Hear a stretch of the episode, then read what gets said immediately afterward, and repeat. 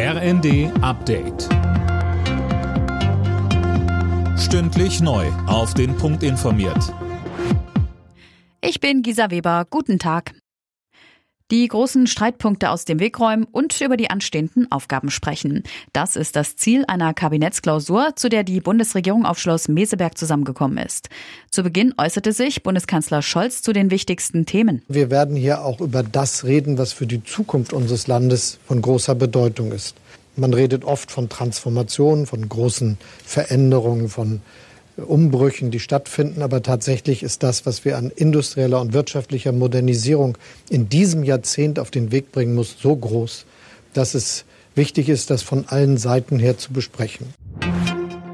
Deutschland wird das UN-Hochseeabkommen zum Schutz der Meere zügig umsetzen. Das hat Umweltministerin Lemke erklärt. Sie sprach von einem historischen Verhandlungserfolg und sagte, sie sei persönlich tief bewegt.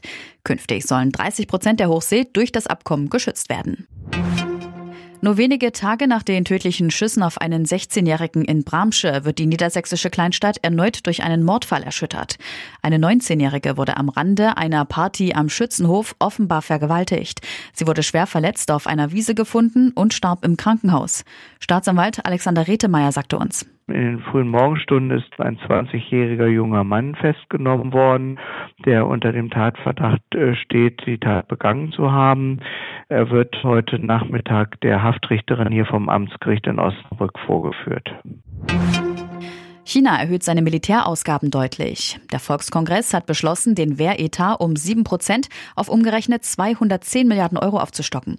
Sicherheitsexperten sehen das als Zeichen dafür, dass China sich darauf vorbereitet, Taiwan einzunehmen. Alle Nachrichten auf rnd.de